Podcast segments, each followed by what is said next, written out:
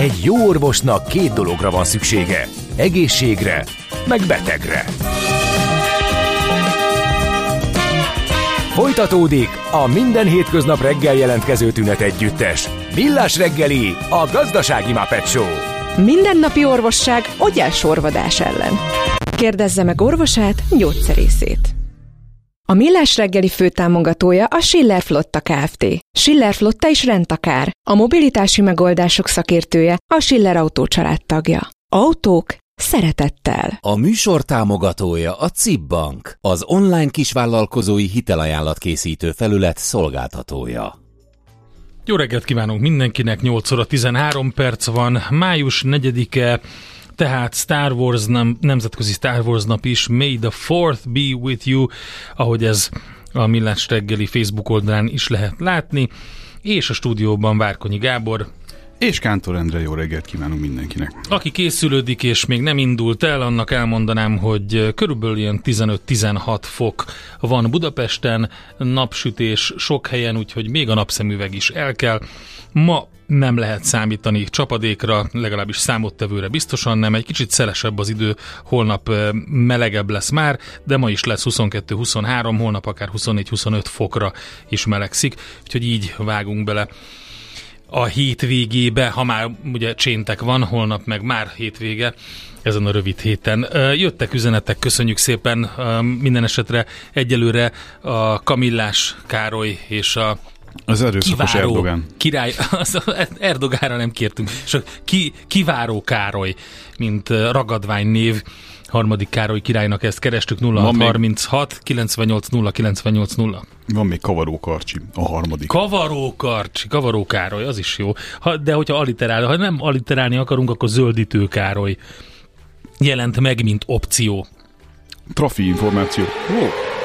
Az ország Jaj. egy kórház, és nem tudod, ápolt vagy, vagy ápoló. Millás reggeli. Most trafi Na, most akkor trafi információ azt mondják, hogy Baba utcánál rendőr Skodából trafiznak. A téma pedig az oktatás, merre tart a magyar oktatási rendszer, státusztörvény, funkcionális leépülés, Ugye a tanév a nyár közepéig is elhúzódhat, az órarend év közben is módosítható, a napi munkaidő akár 12 óra is lehet, igaz, némi kivétellel, vagy kitétellel, de az alapszabadság ugyanakkor nőne, Többek között ezeket a javaslatokat tartalmazza a státusztörvény tervezet. Azt kérdezzük Radó Péter oktatáskutatótól, hogy egyáltalán eh, hogyan lehet ezt a tervezetet eh, pár szóban definiálni. Jó reggelt kívánok! Jó reggelt, jó reggelt, jó reggelt kívánok! A nehéz pár szóban definiálni, mert ez egy, ez egy saláta, amiben mindent belegyömözköltek amiről úgy érezték, hogy szükségük van rá. A, a, alapvetően foglalkoztatási szabályokat a, a, a tartalmaz, egy nagy rakás olyasmit, amit már említett, és van néhány olyan, amit nem, tehát a felmondási idő szabályozása nyilvánvalóan csökken, a fizetett túlmunka szabályozása nyilvánvalóan gyakorlatilag megszűnik, és még sok minden más is, például olyasmi, hogy egy egész tanévre át lehet vezényelni pedagógusokat más uh, iskolákba, tehát bevezetik azt a vezénylési rendszert, amit eddig csak rendfenntartó szervezeteknél uh, alkalmaz, alkalmaztak jogszabályok. És még van néhány apróság, ami arról szól, hogy néhány ilyen látszat autonómiát sugalló nevelőtestületi döntési kompetenciát elvontak a nevelőtestületektől, benne szerepelt eredetileg az, hogy meg lehet figyelni a pedagógusokat a, a, a általuk használt laptopokon keresztül, ezt, mint hogyha felpuhítaná újabban a kormányzat, de be lehet kamerázni a tantermeket. Szóval rengeteg minden tartalmaz. Egy ilyen saláta törvény, ami mögött nehéz felfedezni az igazi hát, oktatáspolitikai célokat. Oktatáspolitikai célokat nehéz, nekem inkább ilyen fegyelmező jellegű sztorinak tűnik ez. Én két dolgot látok benne. Az egyik az, hogy elképesztő eszközrendszer kap csak ugyan a kormányzat, ez pontosabban a tankerületek, a kormányzat nevében eljáró tankerületi igaz, igazgatóságok, hivatalok. Egészen elképesztő eszköztárt kapnak annak érdekében, hogy széken tartsák a pedagógusokat, hogy megdrágítsák nekik azt, hogy elhagyják a pályát, hogy megtiltsák, hogy ö, ö, nyilatkozzanak az iskolában folyó munkáról és hasonlókat. De van egy, egy rejtett rétege is, amiről kevesebbet szoktak beszélni. Szerintem ez a törvény nagyjából megnyitja annak a lehetőségét, hogy a tankerületek minden további nélkül iskolákat zárjanak be, vagy iskolákat vonjanak össze, ugyanis olyan mértéket ért a leépülés a, közé, a közoktatásban, hogy már ez lassan nem fenntartható. Tehát a, a, a például a szakszerűtlen, a nem szakképesítéssel pedagog, tanító pedagógusok aránya most már elérte a 10%-ot, és ez az aránya a matematika, idegen nyelvek és informatika tantárgyak esetében jóval 10% fölött van már. De ezt nem tudják másképpen kezelni a kormányzat hosszú távon, mint hogy bezár iskolákat és átvezényli a pedagógusokat más iskolákban. Picit, picit uh, off-topic, de muszáj megkérdeznem, mert engem is rettentesen érdekel a hallgatónak a felvetése, hogy mennyire valid probléma, mennyire valós igazi probléma a röközkötés feloldása a tanárok körében. Hát a röközkötés tulajdonképpen azt a célt szolgálta, hogy megnehezítse a pálya elhagyását, de az ezzel kapcsolatos szabály annyira, vagy jogszabály tervezet annyira irracionális volt, hogy fél évig a lemondás, pedagógus lemondása után egy fél évig ott lehetett tartani a munkahelyén, hogy ezt, ezt elkezdi felpuhítani a kormányzat, de értelemszerűen nem csak ezzel az eszközzel, hanem még rengeteg más eszközzel is arra törekszik a kormány, hogy lelassítsa a pályaelhagyást, ami a kb. 16-17 óta folyamatosan gyorsul, és most már egészen eposzi méreteket ért el. Ez az oka annak, hogy most már rengetegen tanítanak szakképesítés nélkül a szaktantárgyakat. A másik következmény ennek a, pedig a, a, még a pályán lévő pedagógusok egészen elképesztő túlterhelése. Szerintem nincs olyan szakma vagy foglalkozási ág Magyarországon, ahol olyan munkaterhelése lenne, a munkaidő terhelése lenne az embereknek, mint a, a pedagógus pályán. Egyébként én a, ez a szándék, ez kiolvasható a törvényből, de a hat következménye az nyilvánvalóan pont ellen, céled ellentétes lesz, mert hogy ezt a törvényt elfogadják, akkor a, egy újabb pályaelhagyási, tömeges pályaelhagyási hullám várható szerintem. Mi, mi a, van-e annak racionális oka, vagy mi a szándéka mögött, hogy például um, növelik a, a kötelező munkaidőt, és kitolják a, a tanévnek a, a július 15-éig a, a tanévtartását? Hát a, a, a kitolhatják. Tehát mhm. a, ez egy ilyen fenyegető uh, intézkedési lehetőségként kerül be a uh, törvénybe az értelmezésem szerint, ami azt jelenti, hogyha sztrájkolnak a pedagógusok, akkor a, a tankerület minden további nélkül mondhatja azt, hogy jó, akkor két nap, nappal tovább tartott uh, tanév. Mhm, ja, értem. A, más értelme nincsen, a, a, mint hogy ezt a kis Damoklész kardjaként ott le, lebeghessen a pedagógusok feje fölött, de hát általában mert még nagyon sok más jogszabályi hely is arról szól, hogy erőteljesen megdrágítsa a tiltakozást, a sztrájkot a pedagógusok számára. És a munkaidőnek a, a növelése?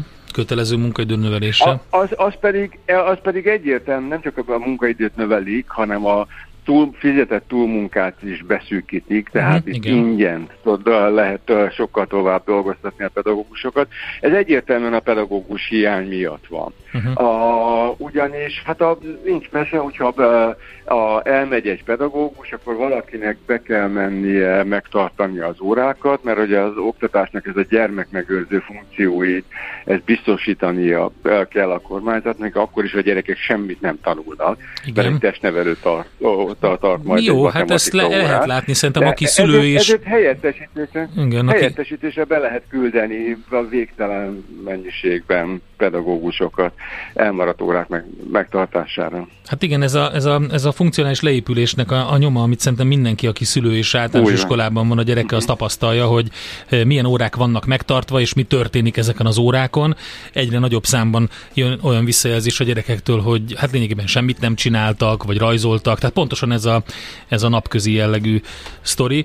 Mo- most, most már én is azt látom, hogy az, az alapvetően a középosztályt kiszolgálni hivatott iskolákban és a szülők iskolaválasztási szempontjai közül az első helyre került az, hogy van-e elég pedagógus, hm. ami egy elképesztő helyzet. Tehát ezt pontosan miből látja egy szülő ez, egyébként? Tehát ho- hogyan tud a, erről információt szerezni? Hát, a, vannak ilyen nyílt napok, van beiratkozás, az iskola, a szülők általában körbelátogatják a közeli iskolákat, miatt eldöntik, hogy hová megy a gyerek, és tájékozódnak. És nem csak az iskolától tájékozódnak, hanem tá- és a pedagógusok általában elmondják, hogyha baj van. Tehát, hogyha az iskolában nincsen matematika tanár, akkor mindig mondják, hogy nincs éppen matematika tanár, de nagyon keressük. A, de a szülők nem csak az iskolától tájékozódnak, hanem a többi a szülőtől is. Tehát a szülőtársak között is a, cserélődik az információ. E, ezért a, a középosztályi szülők általában meglehetősen tájékozottak.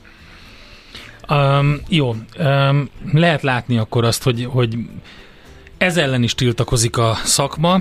Milyen, milyen jövőképet vázol ez fel? Szerintem nem lett ettől vonzóbb a pedagógusi szakma. Nem, egyáltalán nem. A semmi olyasmi nem történik, ami itt a pedagógus szakma ö, vonzóbb lenne, és ez a funkcionális leépülés, ez egy ilyen lefelé tartó spirál, ebből szinte lehetetlen kijönni.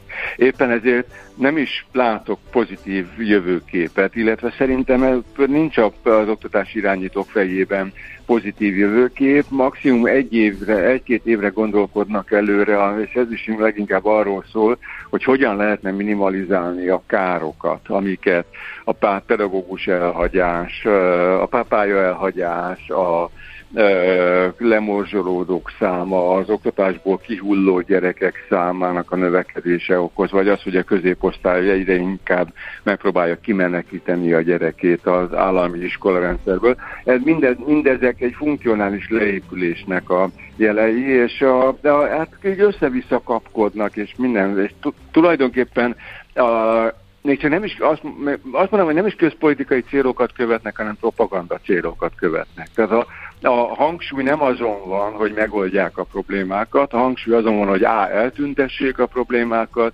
de ezért szűnik meg például a, az, hogy meg kell hirdetni az álláshelyeket. Eddig a sajtó abból értesült arról, hogy hány pedagógus hiányzik, hogy hány álláshely van meghirdetve. Mostantól nem kell meghirdetni az álláshelyeket, ezért nem fog látszani, hogy hány pedagógus hiányzik. A, és másrészt pedig el akarják hallgattatni a pedagógusokat, hogy ne beszéljenek ki.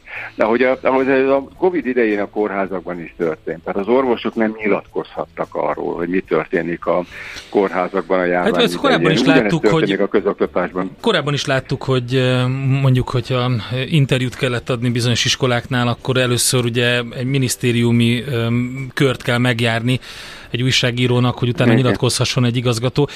Van egy kérdés. Azt mondja, hogy egy 40-50 körüli tanárismerősöm azt mondta, hogy minek pampogni ezen az új törvényjavaslaton, az ő, ő életét semmiben sem módosítja. Azt mondja a hallgató, hogy mi erre a jó válasz? Hát a, a 2011-ben, amikor elfogadták a köznevelési törvényt, és ennek alapján megindult a nagy rendszer átalakítás, a pedagógusok nem nagyon foglalkoztak ezzel, nem olvastak törvényeket, azból indultak ki, hogy ez a hisztéria ugyanúgy elmegy majd, ahogy jött, eddig is minden kormány meg akart változtatni mindent, aztán, hogy 2014-15 körül kapta kézbe, amikor már gyakorlatilag lezajlott a rendszer átalakítás, átalakítás, és akkor vették észre, hogy gyökeresen megváltozott az életük. Brutálisan megnőtt a munkaterhelésük, teljesen megszűnt a személyes szakmai autonómiájuk, az iskoláikat beszántották, nem volt védőernyő a fejük fölött, a tankerületek közvetlenül ellenőrizték a az életüket, lecserélték az igazgatókat, az igazgatóikat, rendszerű, lojális politikai káderekre, akik szakmailag felkészületlenek voltak, és még hosszasan lehetne sorolni a, a példákat. Amikor észbe kaptak, akkor indult el 2015-16-ban az első nagy pedagógus tüntetés és ellenállási hullám. A a, még sokáig lehet egy forrásban lévő vízben, de lassan melegedő vízben ücsörögni, úgy, az ember azt bebeszélje magának, hogy lényegében nem fog változni semmi, de hát ez nem igaz. Már tudjuk előre, hogyha nincs, ha ez a kormány nem érzékel erőt, ez a kormány nem érzékel ellenállás valamivel szemben, akkor a legnagyobb örültségeket is át tudja nyomni a közoktatási rendszeren. Lehet, hogy, lehet, hogy az a válasz utáni. erre, hogy a pedagógi, pedagógusoknak az átlag életkorát tekintve nagyon sokan vannak, akik már bőven 50 év fölöttiek, 60 éves kor inkább a jellemző, és nyugdíj előtt vannak. Ha esetleg munkaerőpiacra ki kéne kerülni, akkor ott gyakorlatilag semmi esélyük, hogy egy másba kezdjenek, ezért nem pályaelhagyók, és ezért nem vált, szeretnének változtatni ezen a rendszeren. A, igen, a, a, én ezt mind értem, ab, a, abszolút értem, de a, ha van egy kis felelősségérzet egy pedagógusban, akkor szerintem egy kicsit túl uh, belegondol abba, hogy az ő nyugdíjba vonulása után mi maradott a, a, annak a helyén, ahol ő korábban uh, tanított. A, és, de egy nyilvánvaló, hogy ha egy olyan rendszerben dolgozik, egy elnyomó rendszerben dolgozik valaki, ahol, ahol egzisztenciális következményei vannak, annak, hogy kiáll a véleménye mellett, vagy nem, akkor ezerszer is meggondolja, hogy kiáll a véleménye mellett, vagy esetleg demonstráljon, engedetlenkedjen, vagy, ö, ö, vagy ö, sztrájkoljon. A megoldás általában az, hogy nem egyéni stratégiákat követünk, hanem belépünk szakszervezetekbe, egész tantestületeket próbálunk magunk mellé állítani, hogy nem maradjunk egyedül. Mert, ez a, mert az, van fenye, az érezheti magát fenyegetetnek, aki egyedül áll szemben egy rendszerrel, hogyha valaki a több ezer más pedagógussal társulva képes hangot adni a véleményének, akkor a fenyegetettség sokkal kisebb. Hát ez egy nyitott, nyitott beszélgetés marad, hiszen az események még zajlanak, és várjuk a változásokat. Mindenesetre köszönjük szépen, hogy a szakmai véleményét megosztotta velünk. Jó munkát, szép napot. Köszönjük szépen. Köszönjük szépen. Radó Péter oktatáskutatóval beszélgettünk az elmúlt percekben, merre tart a magyar oktatási rendszer.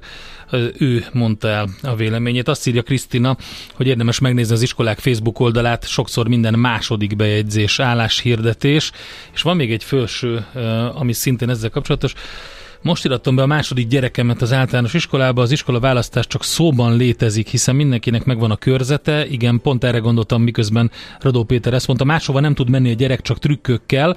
Az osztályválasztás hasonló, bejelölöd, hogy melyik osztályba szeretnéd a gyereket, angol, info, stb., de ha az adott osztály megtelik, máshova rakják, úgyhogy ez az egész iskola és tanárválasztás nem létezik. Sok esetben valóban nem létezik, ebben igaza van, sőt, hogyha megtelik, akkor hiába, tehát nem kötelezhető az iskola vezetői döntés az, hogy beveszi a, a gyereket vagy nem, úgyhogy valóban nagyon sok problémától bűzlik ez az egész oktatási rendszer. A műszer neked egy fal, a garázs egy szentély. A sebről a váltó jut az eszedbe. Zavar, ha valaki ellel mondja a rükvercet?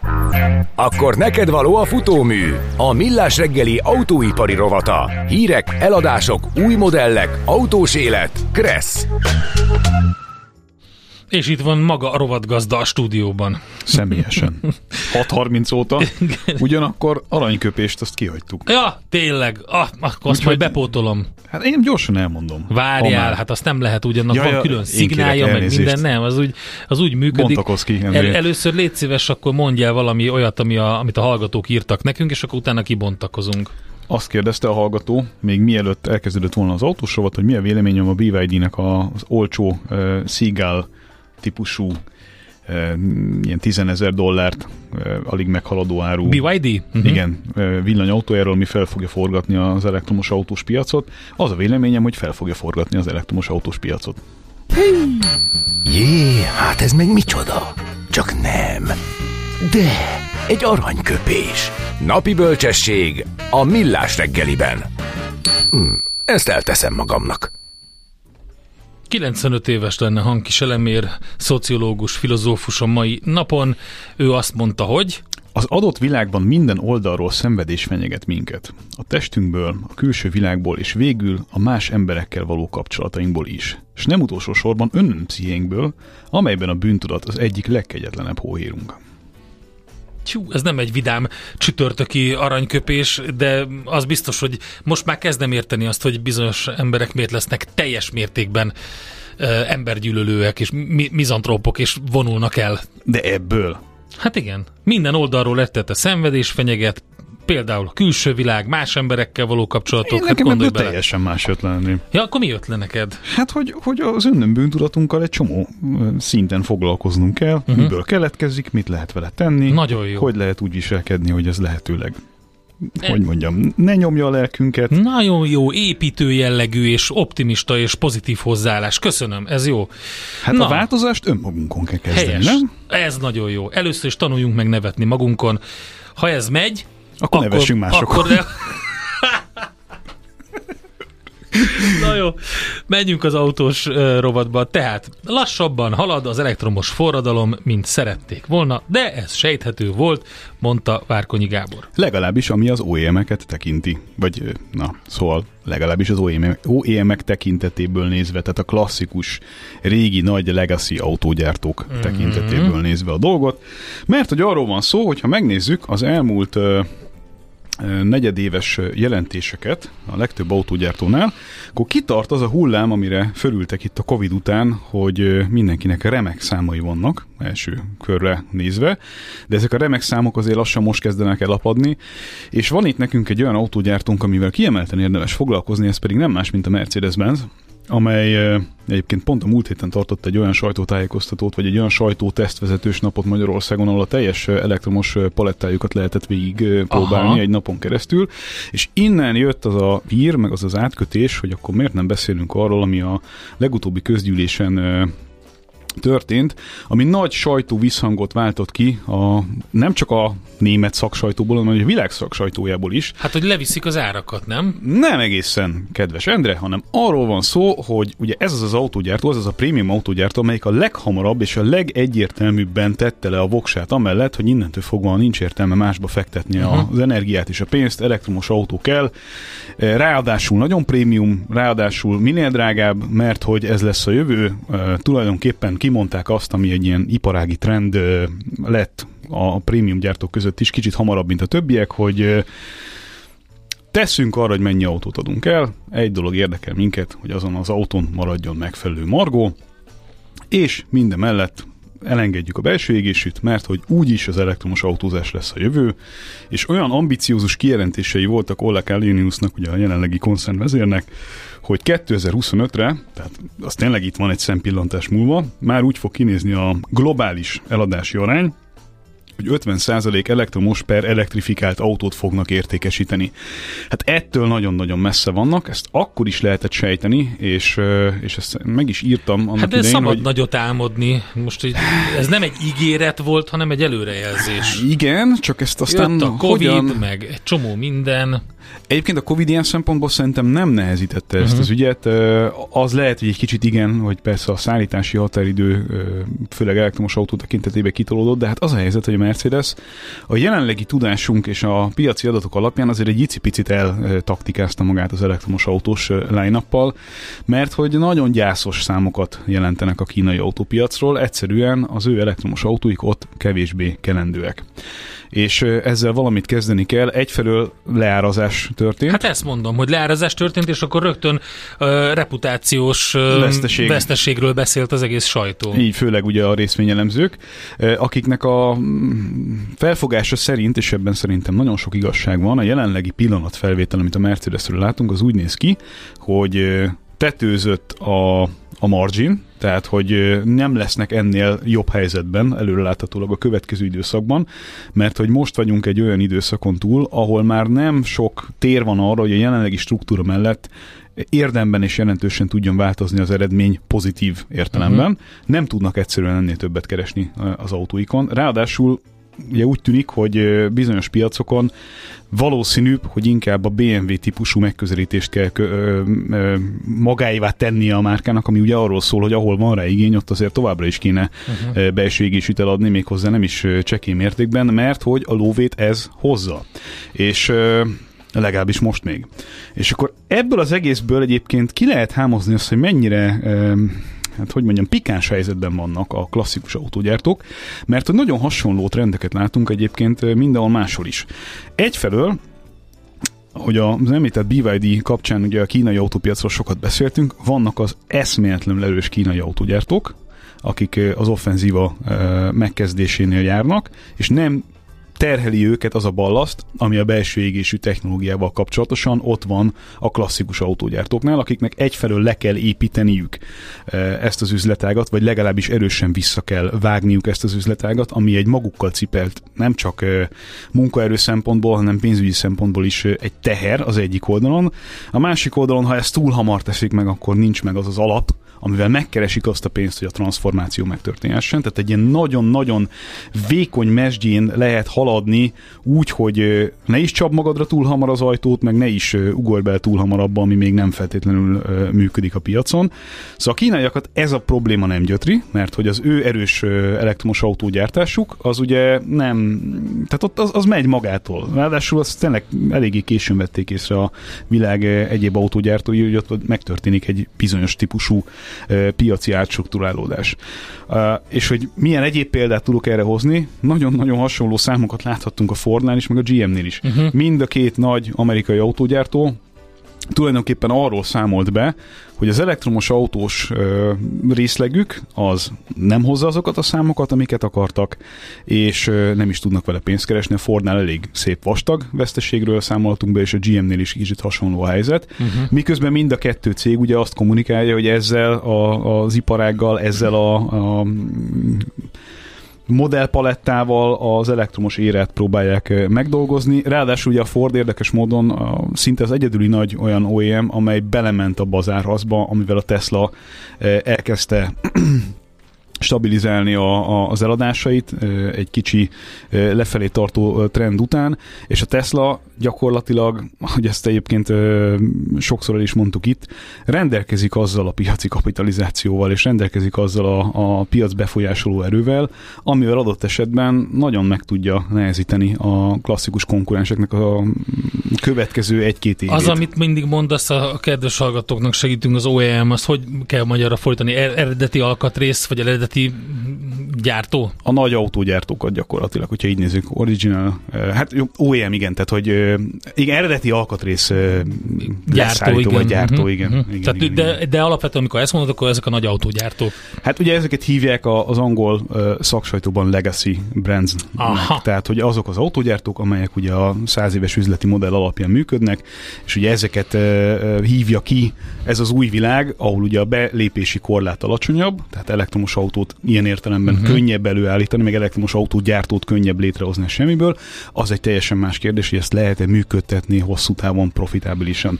A Detroit News-on volt egyébként egy nagyon érdekes ö, ö, véleménycikk, ami azt boncolgatta, hogy a jelenlegi eredmények tükrében, amelyek egyébként ugye messziről nézve, meg félszemmel nézve, meg a felét nem elolvasva úgy tűnnek, mint hogyha jók lennének, az amerikai gyártókra vonatkoztatva.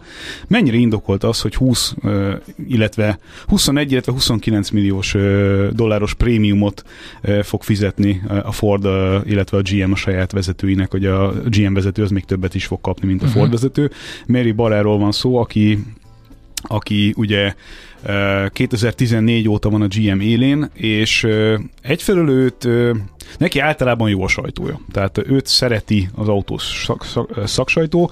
Ugyanakkor, hogy egy kicsit megnézzük, hogy, hogy egészen pontosan mivel foglalkozott ő az elmúlt 8-10 évben, akkor azért azt lehet látni, hogy az egészséges zsugorítás volt az elsődleges célpontja a GM-nél, ami nem feltétlenül fenntartható ebben a formában, és itt arra gondolok, hogy masszívan vesztenek a, a kínai piaci részesedésből, tehát amikor ő átvette a boltot, akkor ha emlékezetem nem csal, olyan 15-16 környéki piaci részesedése volt a GM-nek a teljes kínai autópiacból, ez már a 10% alá e, csökkent, és az elektromos autóik ott a kínai autópiacon is nemhogy, nemhogy annyira, mint a németek, hanem még annyira sem mennek, hm. mint az elektromos német autók, amik ugye, mint tudjuk is erről is beszámoltunk már párszor, nem annyira mennek.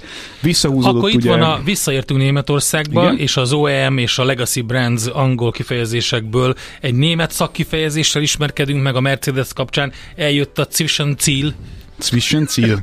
igen. Ez a köztes. A köztes cél, köztes igen. Köztes cél. Igen, a Zwischenziel az most az lett 2025-ről 26-ra fogja, tehát egy évvel minimum el kell tolnia Ola Kaliniusnak az eredeti terveit. Pedig ő finn. Nem, svéd. Ja, svéd. De svéd. Finn, finn svéd, nem? Na mindegy.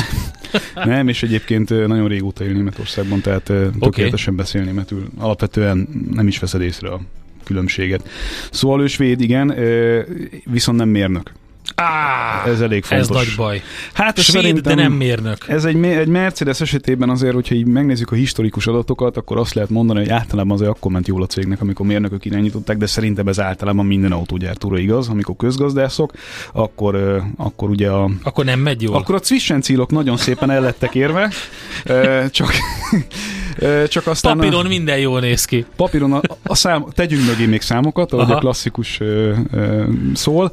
Szóval, hogy, ö, hogy azért a mérnök az, az kell szerintem egy autógyártó élére, hogy az hosszú távon jól tudjon működni, és ö, nagyon érdekes dologra hívták fel a figyelmet a német részvényelemzők, kérlek Na. szépen, akik ö, arról értekeztek hosszasan különböző ö, szakorgánumokban, hogy mindig, amikor a Mercedes tele volt kessel, akkor csinált valami orbitális hülyeséget. Ez, figyelj, ez velem pont ugyanígy van. Tehát én abszolút meg tudok öm, viszonyítani, és érzem, átér, él, megélem ezt most, amit mondtál. Na, ezt csak azért akartam bedobni, mert hogy a szkepticizmus a részvényelemzőknek a Mercedes eredményével kapcsolatosan, azt nagyjából úgy lehet összefoglalni, vagy úgy lehet elmagyarázni a hallgatóknak, hogy azt látják, hogy Ennél többet már nem nagyon lehet tenni annak érdekében, hogy a cég hatékonyan működjön, mert hogy nagyon kemény, nagyon rigorózus spórolási terveket vittek végig az elmúlt években, ez az egyik oka annak, hogy ilyen jó eredményeket tudnak elérni. A másik, hogy az általános piaci helyzet ugye nem az, ami az előző két-három-négy évben volt, tehát az autóhiány és a chip hiány az megszűnőben van, nem lehet azokat a pénzeket elkérni az autókért, amiket eddig elkértek. Hiába mozdultak el egy olyan ö, piaci szegmensbe, ahol busásan ö, lehet keresni az autókon, mert nagyon drága autókra fókuszálnak. Ö, tehát a, a környezet is változik, a, az optimalizációs lehetőségek azok már eléggé beszűkültek, a Mercedes ül egy halom pénzen jelenleg, tehát sok 10 milliárd eurónyi megtakarítása van idézőjelben, és ahogyan az előző évtizedeket vizsgálták, mindig, amikor valami hasonló helyzet Isten, volt. mi lehet? Mi lehet a következő hát, Mercedes bukta? Például, amikor ugye bevásárolták a Chryslerbe magukat, uh-huh. illetve megvásárolták a Chryslert, hát az, az el is égette ugye az addig felhalmozott dolgokat. Hát, jó, nem, utólag nem volt jó ötlet. Hát, Na, hát köz, közben is azért érezték sokan, hogy ez annyira nem jó ötlet. Minden esetre Hát a nagyzolási vágya a németeknek ugye az közismert. Lehet, hogy egy svéd szerénységgel ez egy kicsit most máshogy fog működni. Figyelj, én is jó ötletnek tűnt, hogy a állatorvosival szembeni kínai étteremben egyek, de az, azóta tudom, hogy ez így nagyon rossz ötlet. Ut- utólag, utólag rossz ötletnek tűnik. Hát, még mindig jobb, mint a sintérteleppel lett volna szemközti. De mindegy. De hát ez, erre már nem lehet mit mondani.